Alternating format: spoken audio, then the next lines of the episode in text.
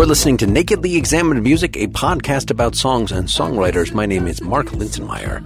My guest for episode 131 is Ward White. He's been releasing music since 2003. You're now listening to Sabbath from his album The Matador 2014. We're going to be discussing Leonard at the Audit, the title track from his new album Titans from the previous album 2018's Diminish, and the title track from his first full LP Pulling Out 2008. We'll conclude by listening to another song off the new album Bubble and Squeak. For more information, please see wardwhite.net. For more about this podcast, see nakedlyexaminedmusic.com. Or if you want to support what we're doing, please go to patreon.com slash nakedlyexaminedmusic. I will have played a little bit of Sabbath from The Matador 2014. That is your fifth or sixth album, something like that? At least, maybe more. Okay. It's an interesting calculus that's required to get the total, and sometimes I lose count. Can we just walk the folks through? You're on something like 10 now. Is that right? At least, yes. Okay. There are a couple of EPs in there that maybe you have to combine to count as one. There was a duo record. The count is, is somewhere between 10 and 12 that have been out circulating in the world. Okay, starting with 2003's Lonely Invalids, but then pulling out 2008 is the first full album. Were you already doing stuff with McGinty and White before that, or that's all right after that? Pulling out predates the McGinty and White project, but that's where I first worked with Joe McGinty. He played on that record, and then we became friends. And so 2009 was the McGinty and White record. So was Ward White is the Matador, the 2014 album that we just played the selection was that kind of the breakout album? It was a, a, bit of a departure. I think I had been ramping up to a different kind of record making. I think you can hear a change coming out of some of the earlier records that would probably fit a little more neatly into a singer songwriter kind of box, even though I never really stayed within those parameters too religiously. This record was more of a, a kind of a writ large Technicolor record. Whereas I had been a little more minimalist in my production, I was gradually adding elements to it. And then this record was kind of the over the top, you know, triple track vocals and everything layered and strings and horns and bells and whistles and a 22 minute spoken word piece at the end of it. I mean, it was uh, leaving no bullets in the gun, as they say.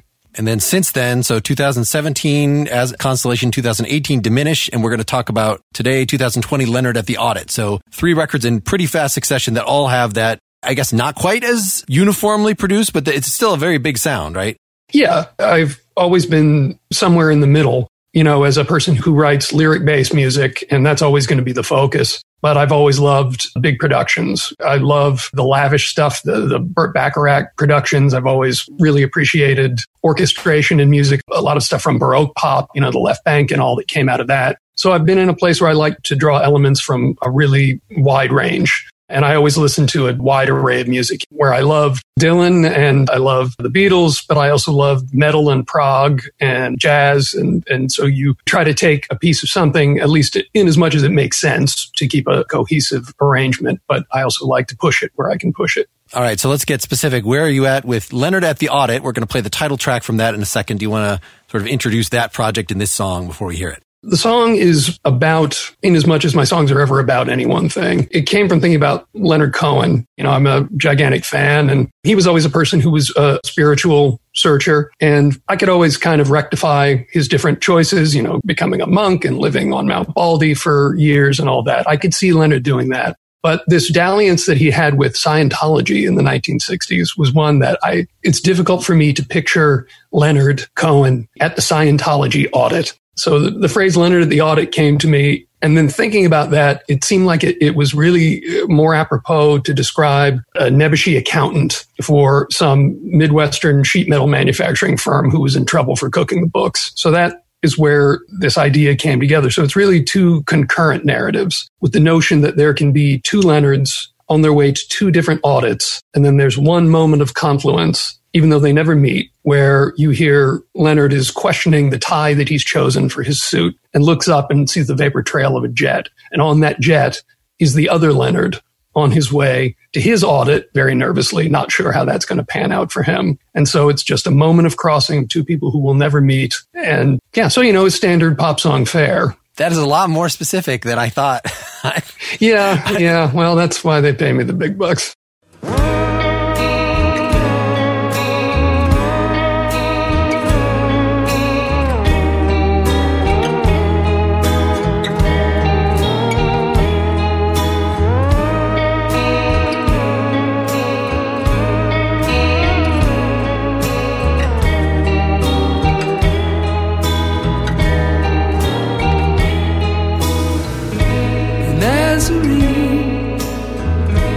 Had never seen a crowd like this before.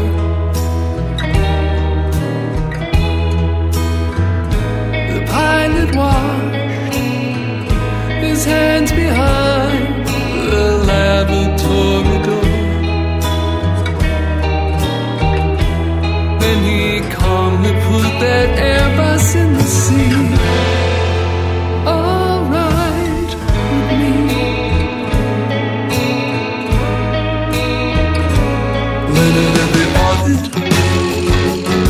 continental mesh. How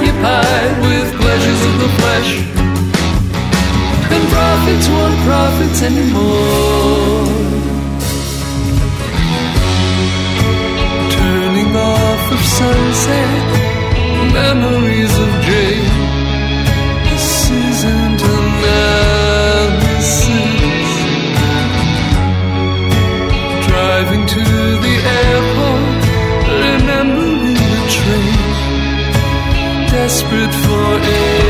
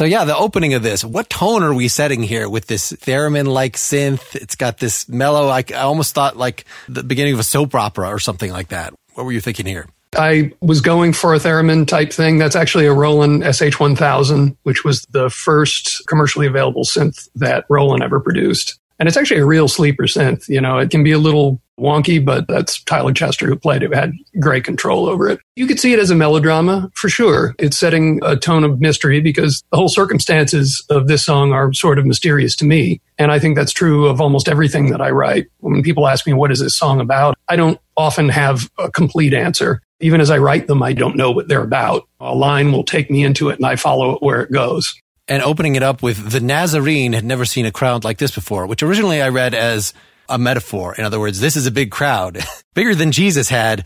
But then I was like, wait, is Jesus actually the focus of the song?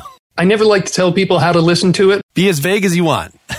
you could see it that way. Often, you know, I write in snippets of dialogue or snippets of prose. It's almost like if you did, you know, a cut up method and took pieces of screenplays, different screenplays, and connected them. And it might be from the middle, it might be from the end. It's really never a linear narrative or almost never a linear narrative. And that was just an image that came to me and the line came to me. And I always start with there's a first line that comes to me and it then dictates where the song is going to go. So yeah, the Nazarene had never seen a crowd like this before. If you wanted to interpret that, you know, I think of Jesus on the cross and he's looking at this crowd and boy, that's not the crowd he's used to seeing. He's thinking maybe this is going to be a tough room.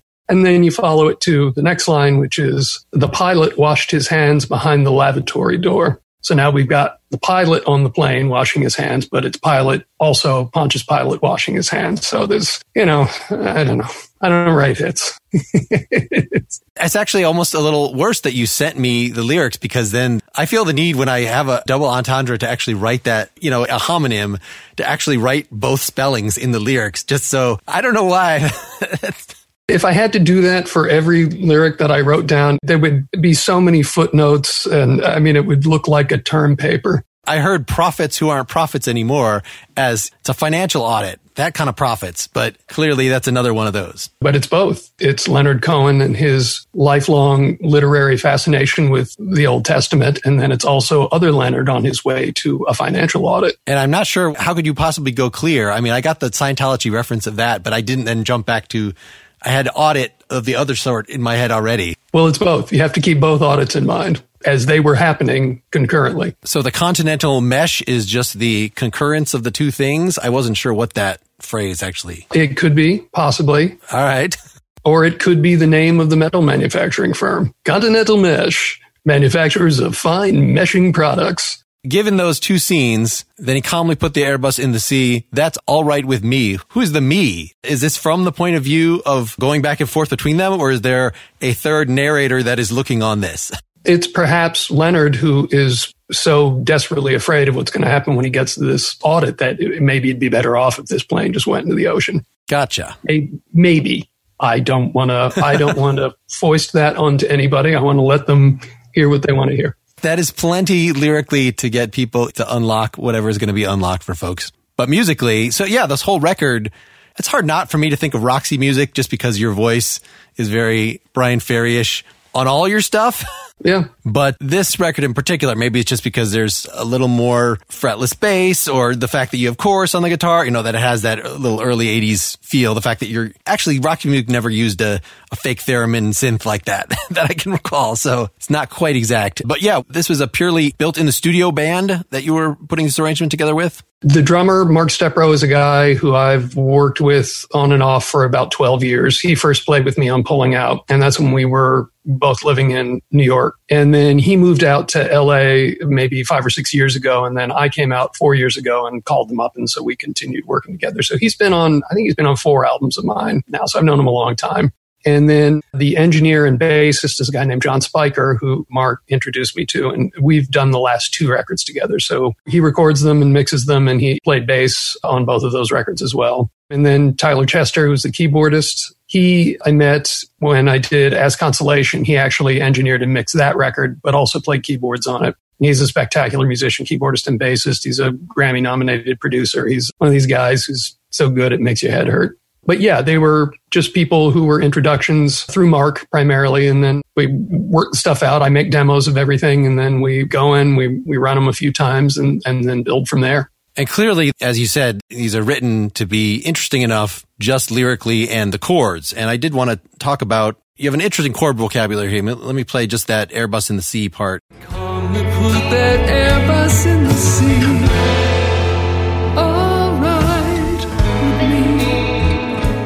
Do you know the music theory in terms of it sounds like a ninth chord of some sort or something or a 13th, you know, one of those things where you're in your two chord thing and it kind of rises out into one little open jazz thing and then goes back to it. Do you have a more technical description of that?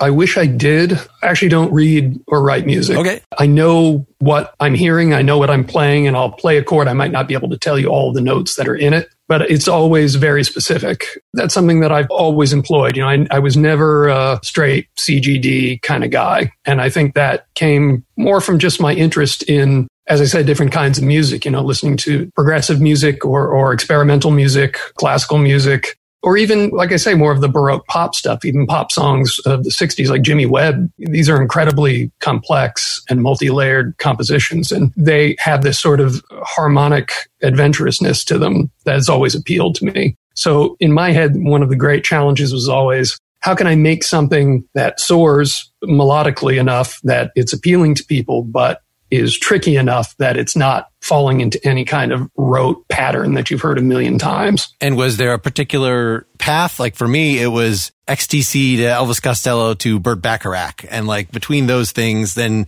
you get all those chords. What was your path? I was listening to a lot of that sort of lush 60s pop stuff, Burt Bacharach and Jimmy Webb. Then started listening to quite a bit of Beach Boys, which is something I had not done prior to that point. Kind of came late to the Beach Boys and then dove very deep into that stuff. And that was around the time I started trying to write different sorts of chord structures and melodies. And what I found so compelling about Brian Wilson's and all that Beach Boys stuff, even when it was written to be popular music of the day, there's really a lot going on in there that's unresolved harmonically. There's a lot of harmonic tension in what he does. And what my takeaway from really the whole Beach Boys canon is that underneath that writ large, sunny California exterior and the brightness of the harmonies, there's this undercurrent of dread in everything that Brian wrote. There's always this sadness. And I think it's actually a great metaphor for the whole Southern California experience for a lot of people they come expecting one very artificial ideal and then find that there's always an undercurrent of darkness. Let's see if we can pick out just another place or two and then we'll go on to the next song. Okay. Let's hit the bridge. And prophets won't profit anymore. Turning off of sunset, memories of Jane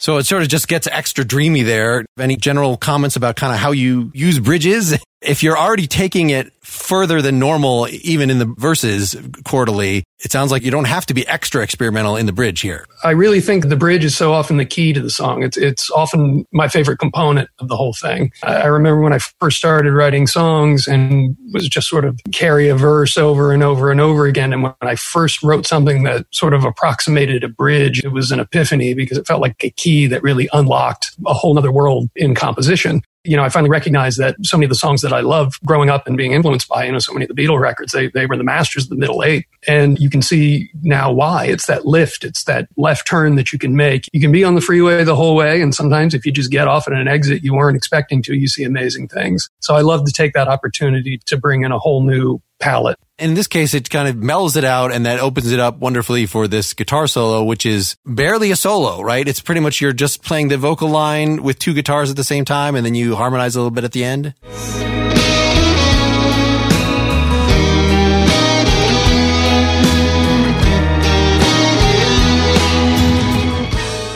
It is actually a variation on the melody. It's not the melody exactly. And it has some syncopated aspects to it that aren't in the vocal melody. But that's a thing I've done quite a bit. I enjoy having a solo element doing that. It's, you know, often you would hear it in orchestral music where, you know, you might bring in a horn section. There's just a power to that to just really driving home the melody. And it is doubled. That's an old Maestro fuzz with a dying nine volt battery in it, which is a sound that I love. That kind of broken dying battery fuzz. So we double that up and then it does, it moves into the, the harmonized part at the end. And then let me just get you out of the solo.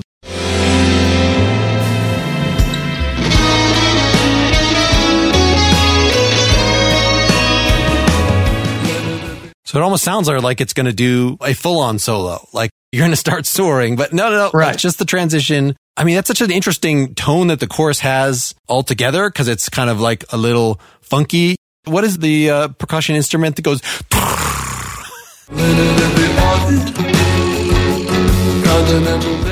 That, my friend, is the vibra slap. The vibra slap, of course. One of the most reviled percussion instruments of all time, and one that has a special place in my heart. Well, one, it has the greatest name of any instrument in the history of the world. But secondly, it was so overused by coked out producers in the disco era that I think it got a very ugly reputation. Personally, there are many records of that era that I think live and die by their vibra slap. So I really enjoyed using it there and do the old vibraslap trick, which is you have to varispeed record it. So it has more depth. It has more weight to it. Otherwise it's sort of too high pitched and goes too fast. You did restrain yourself. This song would have been very ripe for chimes as well. The, uh, to like get you out of the mellow sections or something like that. So I've used quite a few chimes in my time too. like it completely makes sense having the light bridge go into that even more dreamy solo, but then to resolve back into this, the chorus is not like a push. It's almost like what would be the bridge in many songs, that it's this little Latin dance thing almost. Uh, right. jamming electric piano and these repeats. It seems like, can you say a little about your decision to make it repeat quite so many times? Like there's a little bit of jamming on the electric piano on the bass, but it's mostly let's keep this going. We got about what four times through the chorus, something. It's just a technique that I liked where it overlaps on itself, you know, rather than resolving the phrase the way it does in the rest of the choruses in the song. You have that overlap and it becomes like this Mobius sort of structure you can imagine. And that's why it has the long fade on it as well. It's the idea that this could go on forever. Maybe it's just a repeating cycle forever. And that speaks to something about the two overlapping narratives in the song. I love fades. I deliberately put, I think there are like four fade outs on this record, which you don't hear much anymore. And it's like, God damn it, what happened to fades? Yeah, I feel like when I have something circular at the end of a song that I even feel the need to go a little more, like establish that this is a little bit of insanity. Like as it's fading, well, it was easier when you're recording on four track or something. I don't know if you're old enough to go back in the days where I could just turn the knob and it would go chipmunky, very, could kind of sail off into the universe. I got my Porta One in the closet. Oh, you do? All right. Oh, yes. Or have it like engulf itself in a wash of reverb or just some other kind of, you know, one of those little prog tricks to. Sure. Like when, when you're using the Roland Space Echo and you just, you turn up the regeneration into feedback and it becomes an endless loop. Yep. Or have guitar feedback take over the whole thing. You know, this is pretty restrained. It doesn't go full on psychedelic, even though it has a lot of those elements latent in there. Seems like it pretty well represents the, the style on the whole album, just in terms of that amount of tastefulness combined with, you know, it lets you be weird. You can have Bowie like chords and gestures and things, but yet still like it's recognizably rock and roll and is not spitting fire or anything like that. It's a nice mellow. Your parents will like it. yeah. Well, my parents won't, but okay. You know, that's all right. Someone's parents. Someone's parents are in my fan club. Well, let's get the second song out there. So Titans, the first song off of the previous album, Diminished from 2018. And I picked this one out originally as a closer because I just felt like it was so catchy. But then as I was listening to it more, like, no, this is not just the catchy thing. Like this also has a really tight, I mean, it's exactly three minutes long, but it has some progress in it. It has an interesting bridge. It has, it just moves in a way that's kind of parallel to the song we just heard throughout the song. Do you want to say a little about it before we hear it? Yeah, it's actually a pretty weird tune, you know, when you break it down. This is definitely one that I probably couldn't tell you exactly what's going on in it. It's more about what is the overall feel you take away from the combination of images that are offered up in the verses. This is another one that has a bridge that goes to a very different place. And there's some very dramatic narrative that's being explicated there. And then you also have a deliberate kind of harmonic consonance there. There's some almost atonal stuff in the chord voicings. It's meant to be kind of angular and, and, make you vaguely uncomfortable. But again, it is. It's like barely three minutes. It was meant to be the record opener and kind of be in and out as fast as it could. It's definitely a, a dark song, whatever's going on in it. As is obvious from the first line. Let's let people hear it. Yes. The neighbor's baby died. We don't know their last name. Dead is Stalin, dead is Poe.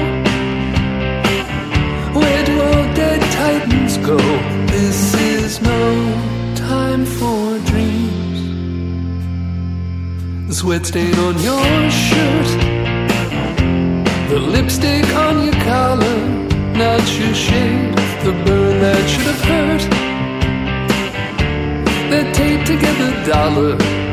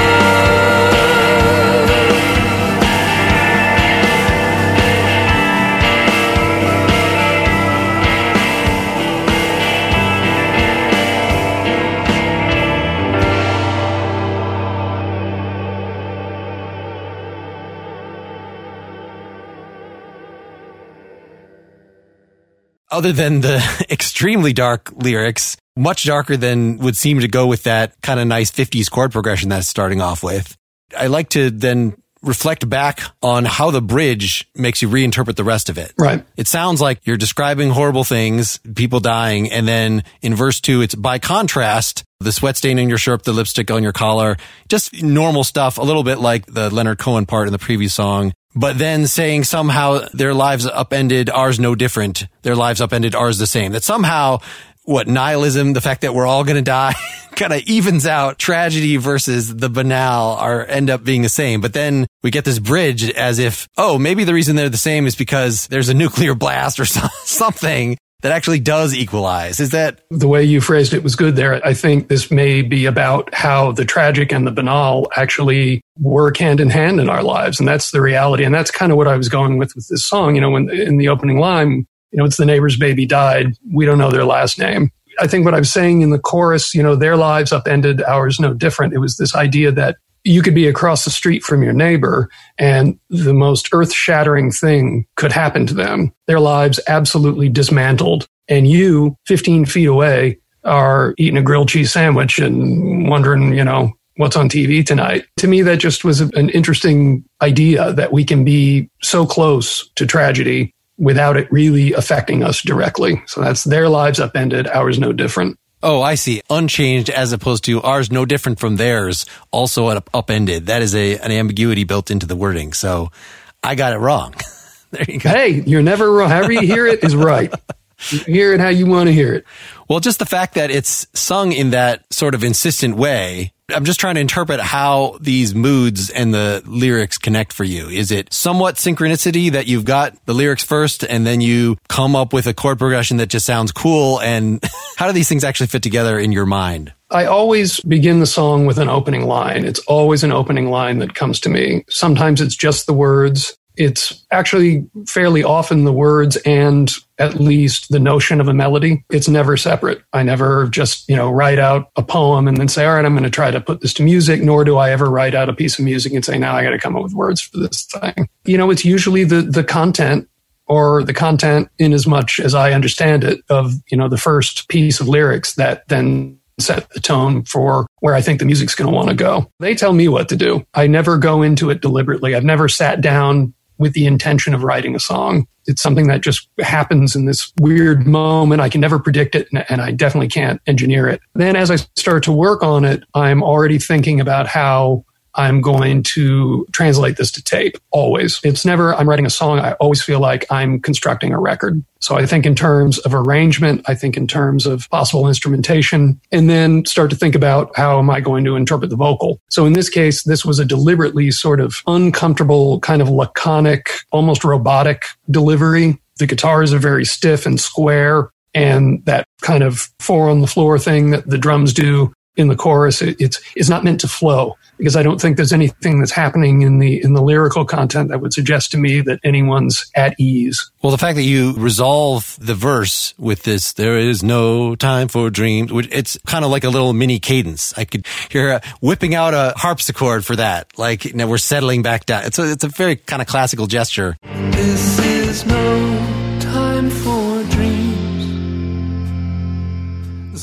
Just to connect to, again, I said 50s, but it has this growth intention throughout. I guess I associate with Weezer, which is one of my favorite bands that kind of, you know, uses those, probably is the same Beach Boys influences that you're working off of here. I mean, I've always been attracted to that. So for a long time, I might have written songs thinking, well, I'd like to do this, but I don't think I can. I don't think I can. And then you get to the point where you throw away the, well, who says I can do whatever I want? It's probably not going to appeal to the largest percentage of listeners, but this is where I want to go. So I kind of got sick at a certain point of, of trying to accommodate that. If I want to stop here, if I want to change the time signature in the middle of it, then that's what I'm going to do. If it makes sense to me for the song, then we go through it. So as a result, I've never made a record with a click track. We never use a click because you can't. There are too many time changes in what I do. And I like that push and pull and the ability to stop dead and to ramp up and to pull back, you know, deliberately. Okay. Yeah. I was wondering about this. I use a few tempo changes, but then we have to like often just write it into the click track or do some sort of digital connect the pieces after the, I don't know. It, I've never gotten a method that I'm really comfortable with. What we do is, you know, I will always demo it with all the time changes in it as best as I can represent them. And then, you know, I'll work with Mark and we'll sit and we'll just run them down. We'll run them down a few times, you know, a few hours each time until we can get transitions that make sense. And then once we can play them together, essentially we'll go into the studio and I'll play it and sing it with him. So it's because the only way you couldn't do it without, you got to make sure the timing's going to work. I have to make sure I'm going to be able to deliver that vocal. So you have to sing it to make sure it works. Let's talk chords again. So the chords going into the chorus is sort of an unexpected place, even at the start of the chorus, but then modulating in the middle of it.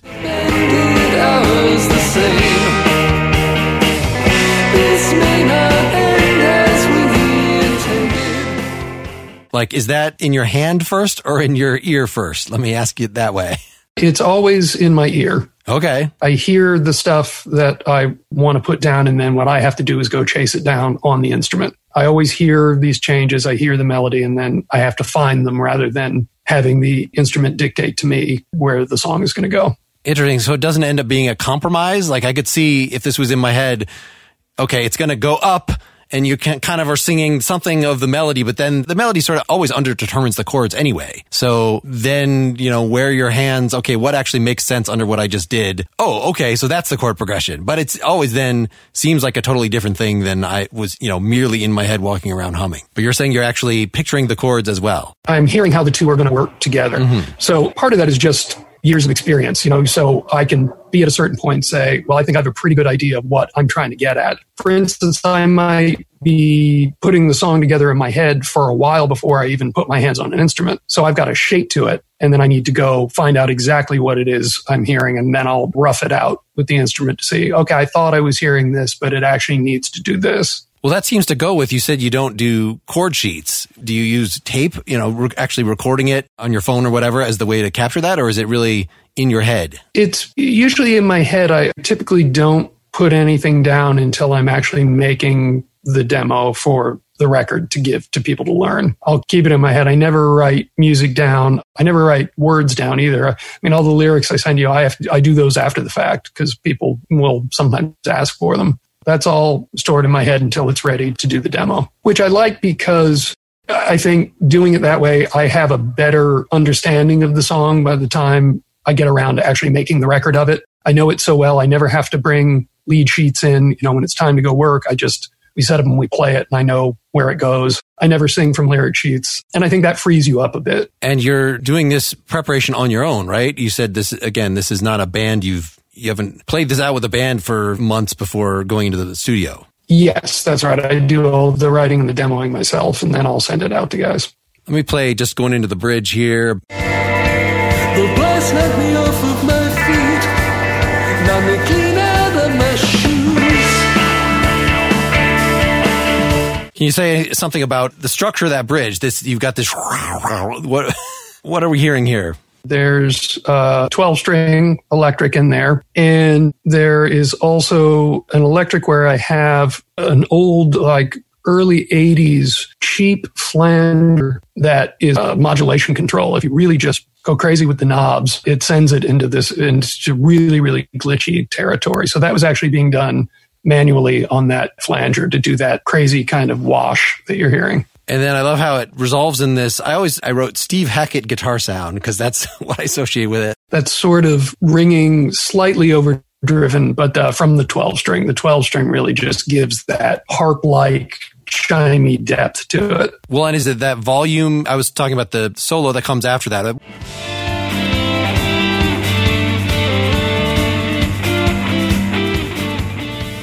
Where you're doing volume pedal stuff, or is that using the knob on your guitar there? That's a volume pedal, and that's just run into an overdrive that was really just kind of pinned, you know, so you get that singing sound. It's something that sort of approximating an EBow kind of effect.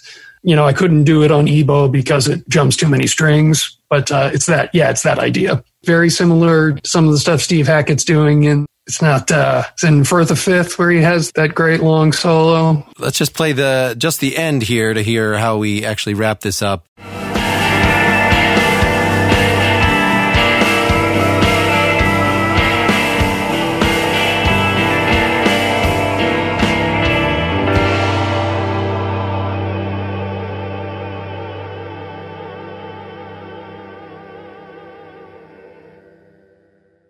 You've established this big. What is the choir synth there? Is this a digital sample? Oh, that's old uh, Chamberlin, which was similar to the Mellotron, a tape-based, motor-driven proto sample player. So it has that real wobbly, unstable male voice in there. The end of this song, the way it sort of runs out of gas there on that arpeggio over that uncomfortable chord, that's directly inspired by the end of John Cale song Antarctica Starts Here, which is the last song on Paris 1919, has a similar, the train is running out of steam and leaves you with this unresolved feeling. Well, and it's nice that you have it right in the lyrics. this may not end as we intended at all. And then this it may not end at all. Ends yeah. on a strange chord on an unresolved way. So that's it.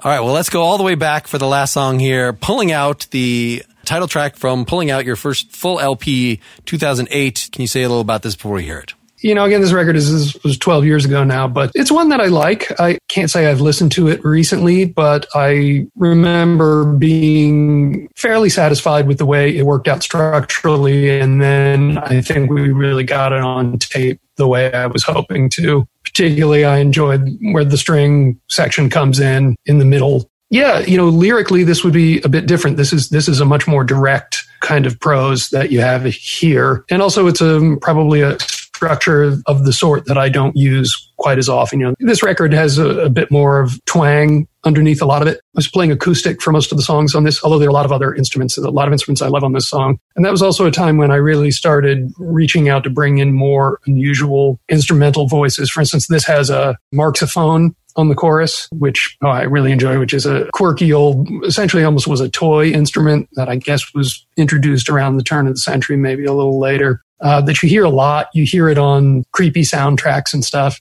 It's that thing that sort of sounds like a vibrating toy tack piano. You know, it's like a combination of a toy piano and a dulcimer and it has these little vibrating hammers that bounce back and forth to create that tremolo effect on the what are like very high strung little piano strings. Okay, I had written mandolin. I didn't know if it was bouzouki or you know one of those stringed instruments with a very you know gushes a reverb on it, but a marxophone. Okay, gotcha. Tanya has a tattoo of a dove. Mm-hmm. Mm-hmm. Mm-hmm. And said she did it of love.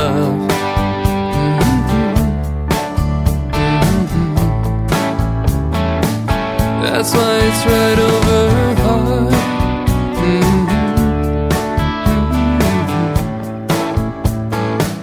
Sometimes it's better not to start.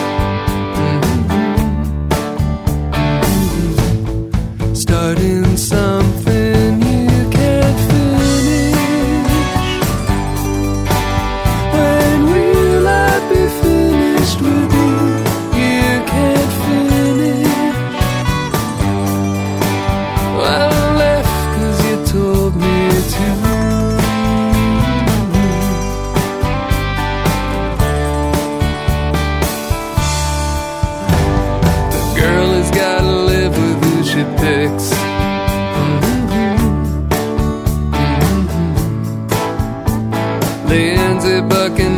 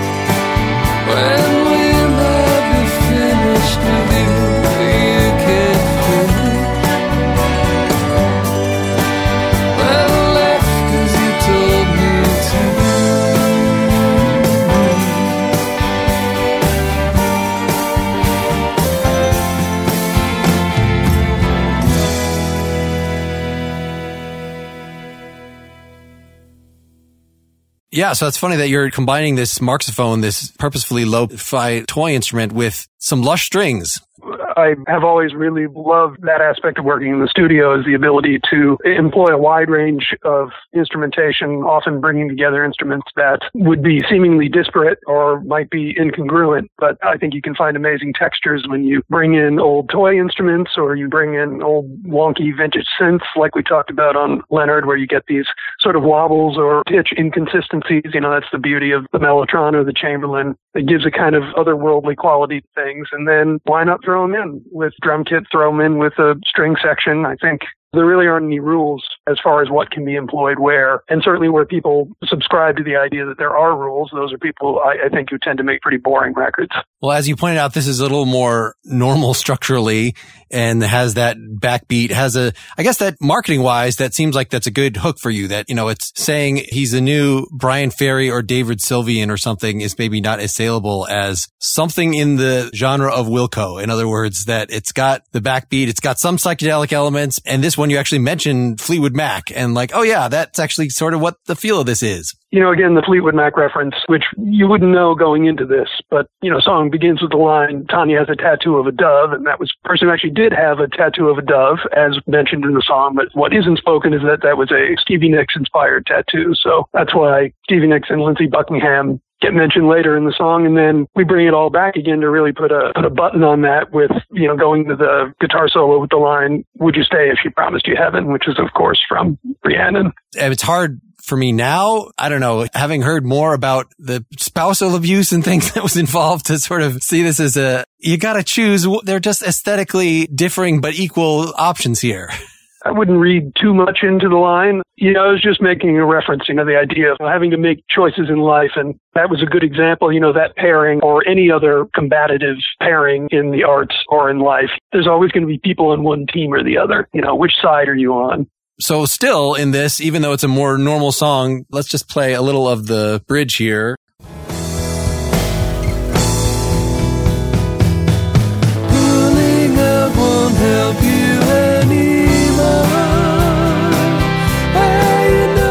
Yeah, can you say even just about that transition? It's a pretty interesting kind of longer transition than I might expect. It is interesting, and I think what you really take away from it when you're listening is that not just about the harmonic shift, but there's a real deliberate pullback in the tempo there. That was done deliberately to sort of shift you. It's like pushing the brakes down on a car and like, whoa, getting pulled back into the seat. You really pulls you back like you're winding up a drum roll into slingshotting it off into the next thing. It was just an interesting technique to use, you know, rather than this feeling that everything has to be on the straight 4-4. You know, you can create so much drama when you give some fluidity to your timing. You know, so much drama available in that. I think people don't use it all that often, but it's just like setting you up to then pop into the next line. Do you ever play live with a full, very loud band? or is it always solo? It's been both over the years. It becomes difficult, you know, and as my writing changed and the arrangements became a little more baroque, it became more of a challenge to really reproduce this stuff on stage. So that is something that I've always had to think about. It's like, yeah, I want to have six part harmony on this and I want to quadruple track the guitars and I want to have these intertwining counter melody lines, but we need like 20 people to play this. And so you have to kind of scale back when you're going to do it live and just kind of come up with a hybrid aspect where you cover some of the parts, but obviously you're not going to be able to do everything. But then I also play solo, you know, that can be really interesting experiences. Take these big blown out productions and then how do I just break them down to one voice and one guitar? So often that has to be a kind of reimagining of the whole song and the whole tenor of the thing to be able to really pull it off. Like I noticed on both this and Titans, even more so on Titans, the drums are not blasting through. They're sitting nicely low in the mix, like a Bob Dylan song, putting these kind of things together so you can really hear everything else. And th- that's kind of what I was wondering that you can do these natural breath like gestures like you're doing going into that bridge, especially solo. But then when you have a live drummer next to you, the difference between him playing and not playing is huge. Like you can barely stand next to it unless you have a drummer that's playing with Blastix or brushes or whatever, you know, willing to do a semi acoustic setup. So it just seems like it's a less subtle mechanism than you're used to be having control over in a studio. It can be, but that always comes down to the ability of the musician. And you learn this very early on, particularly if singers learn it, that the most important piece when you're doing this is you got to have the right drummer. Because even a great drummer who doesn't have control over the dynamics in the way you need them to is going to blow you off the stage. So a really great player who has this intuitive sense to understand where they need to be put, placing their dynamics in order to allow more complicated or subtle things to happen, but also to allow space for a singer. That's a rare animal and you're very lucky if you can find one. But it is more difficult, yes, particularly that there's so much of the singing that I do on these songs has a very wide dynamic range and sometimes there's things that have to be sung very softly. Uh, otherwise you lose the whole feel of the thing it's a bit of a balancing act, and live that can be tricky. Yeah. And have you had like a female backing vocal in these bands? Because you know you sing so high as it is, and the harmonies are even higher. I don't know. It seems like it'd be a hard position to fill by just having the drummer fill it in or the bass player. If you're lucky, you can get somebody who can do the harmonies. You know, John Spiker is actually a great singer as well, and he can sing high harmonies. But yes, in the past, I have had female vocalists to come in for live stuff. And you're absolutely right. It's often easier to find uh, a female voice that can cover the high stuff. But sometimes you luck out, and sometimes you don't even try. It's just better to leave certain things alone. So really nice string arrangement on this. What was the financial situation even at this point? You know, it's five years after your initial EP. But clearly this is a full on production. Like what had happened? Did you get signed? Nope. I have always paid out of pocket for every record I've made. I worked uh, day jobs in New York. I worked very long hours at, you know, kind of corporate jobs so I could pay the rent and make records. So that's where all the money went. I never went on vacation because anytime I took whatever, you know, little bit of time they'd give you off, I would schedule studio time. That particular record was made on my vacation, so I could go in for consecutive days. The strings on that, ranger and player on that, is my great friend Claudia Chopek, who is an amazing talent. She's a violinist and violist and, and arranger, and she's done all the strings on my records. So that makes sense. Having one good person that you are friends with that can do that, just like most other instruments. But, you know, this really sounds, this arrangement, like you pulled in the studio quartet or whatever. Oh yeah, well the thing to remember is that all the people in this record, you know, these are all world class players. You know, Mark, even then when he was young, he'd been playing with Ben Kweller for years, and that's Catherine Popper on bass, who's in the Cardinals and played Jack White and everybody else, and plays with Puss in Boots and Norah Jones. And uh, it's Joe McGinty playing keyboards, and the guy who recorded it, Ken Rich, is an amazing producer and engineer. Has a studio called Grand Street in Brooklyn. There's a lot of talent going into this, and Claudia is again amazing. She's toured with Moby for years and been on a million records and done Broadway shows as the concert master. So it helps to have a talent pool like that that you can tap into. And especially in New York, people are also working a lot on kind of hybrid of salary and favors. You know, you have to help each other out. And musicians in that world tend to be pretty good about that. They understand that if there's no label budget, they know this is coming out of pocket. So they try to do what they can. So are you supplementing this with doing guitar work on other people's albums or singing harmonies or are you returning the favors? Particularly in New York, there always was a community of kind of like-minded people who gravitate around, you know, maybe it's one particular venue or it's one person who is kind of the spark that connects 10 other people. And you just get to know, you go to each other's shows and people will say, Hey, I know what you do. Can you help me out on this? So yeah, there's a lot of, you know, I'll come sing on your show. I'll sing on your record. I owe you. And I think for the most part, people, when they have the time to do it are, are pretty happy to do that. So how have things changed for you in terms of funding this, getting the word out? I mean, I know you had that. What year was the Mark Mothersbaugh thing? That tell the audience about that. I'll link to it, but.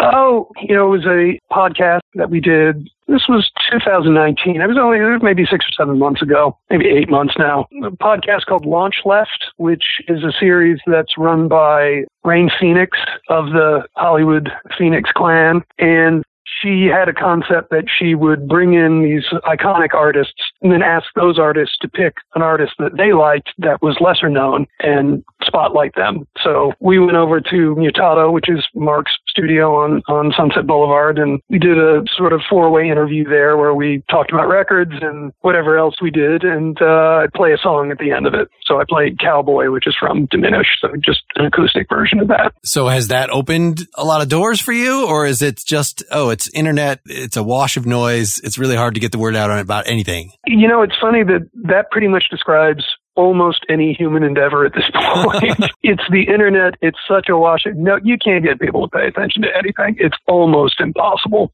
Where you can say, yeah, it, has impact, but you, I think you also have to be realistic at this point. That there's very little that's going to really set the world on fire immediately. But that's also a lesson in doing this long term. You know, when you're young and you're getting started, you think, I'm going to do this and I just need to get one or two people to hear it and they're just going to realize how great it is. Then it's Fat City from there. And then you learn over time that no, it's never one or two people. It's, it's these little incremental growth spurts, but we're not doing it for that. You know, you, it's nice to have, and obviously you want to have an audience, but ultimately you, you don't do something for decades where you're breaking your back and breaking the bank and getting very little back from it, certainly in financial compensation. So, you know, I do it now because I don't know how to stop doing it. It's just what I do. I mean, I think it was a gradual thing where I started, you know, how can I do this sustainably? How can we because you have so much energy when you're starting off and feel like this is the time where I'm going to make it or I'm not going to make it. And so you do things. There's just no way I'll go out and put flyers on cars or something like that now. Like that's a young person's thing. sure. Now that you have like, as you advance and you get more the actually ability to deliver on these opportunities in a way that you couldn't when you were 19, but yet don't have less energy than you had when you were 19. kind of want the young person to be my promo person right now.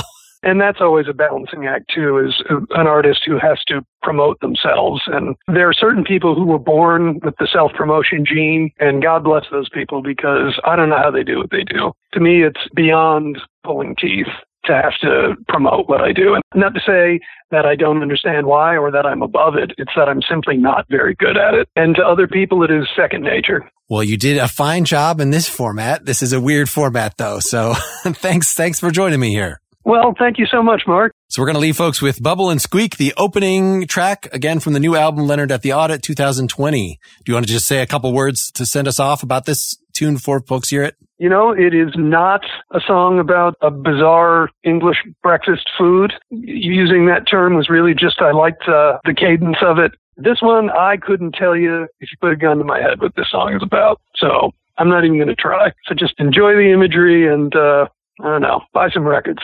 All right. Yes. Look up Ward White, not White Ward. That is a different thing. That's correct. That is a, a Lithuanian black metal band, I believe. That's not your alter ego. No, I've, I, but I have had some very confused internet interactions based on that. Some Spotify people, some Facebook people who were very disappointed. Here we go.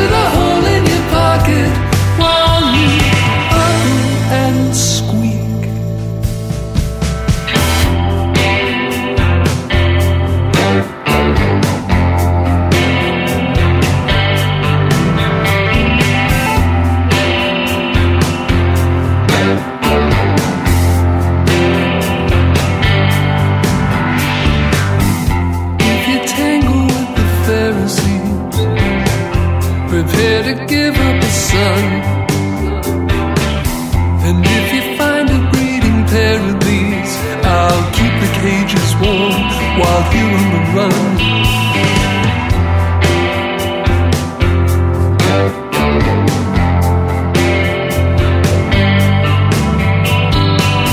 And you can tell the former congressman but now's the time to get scared. The gun he gave me was untraceable,